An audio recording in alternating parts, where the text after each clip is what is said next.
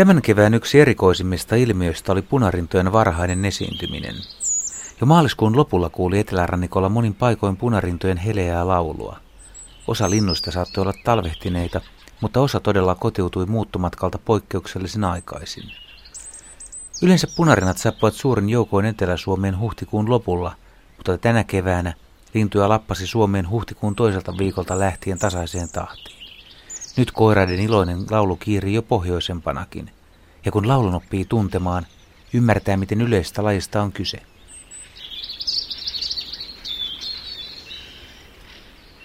Aiemmin punarinta oli meillä enimmäkseen metsälintu, mutta nykyään se pesi myös kaupunkien ja taajamien viheralueilla, jopa hoidetuissa puistoissa, jos alueella on sen verran tiheikköä, juurakoita tai pensaikkoa, että sieltä löytyy suojainen pesimäpaikka.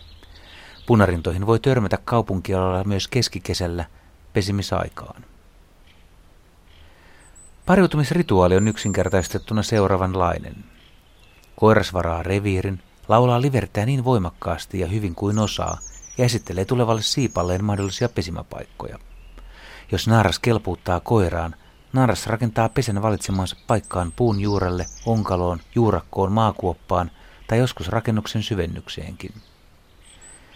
Pesän ulkopinnassa on kuivia lehtiä, jäkäliä, heiniä ja sammalia.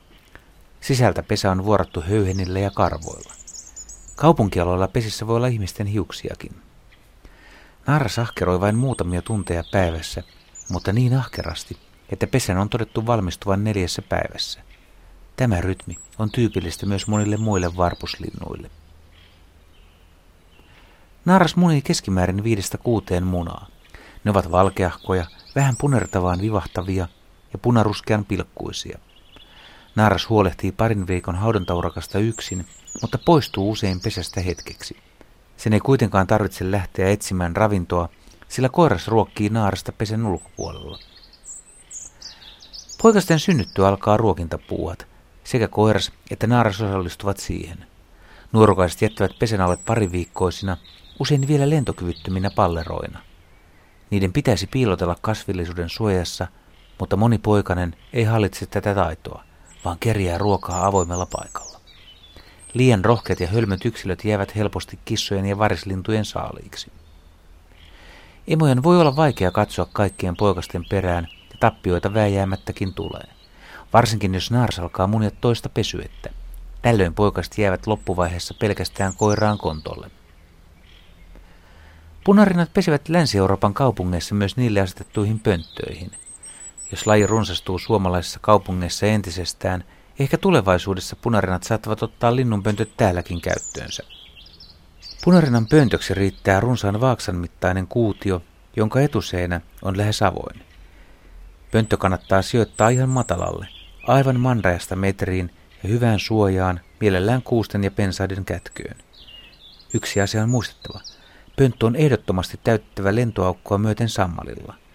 Esimerkiksi seinäsammaleet ovat hyvä pohjamateriaali. Sammalia ei saa painaa ihan tiukkaan, mutta vähän voi taputella. Jos ei halua rakennella pönttöjä, yksi tapa auttaa punarintoja on potkia metsässä kävellessä sammalikkoon pieniä koloja. Näin niille tavallaan luonnostaan muodostuu onkaloita, joihin linnut voivat myöhemmin rakentaa pesänsä. Punarinta on selvästi yleistynyt viime vuosikymmeninä.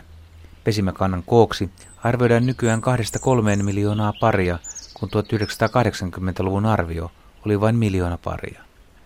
Suomalaiset punarinnat ovat lähes poikkeuksetta edelleen muuttolintuja, mutta joka syksy sadat yksilöt jäävät yrittämään talvehtimista ja voivat leutona talvina ruokintapaikkojen turvin siinä onnistuakin. Näin hän kävi myös viime talvena.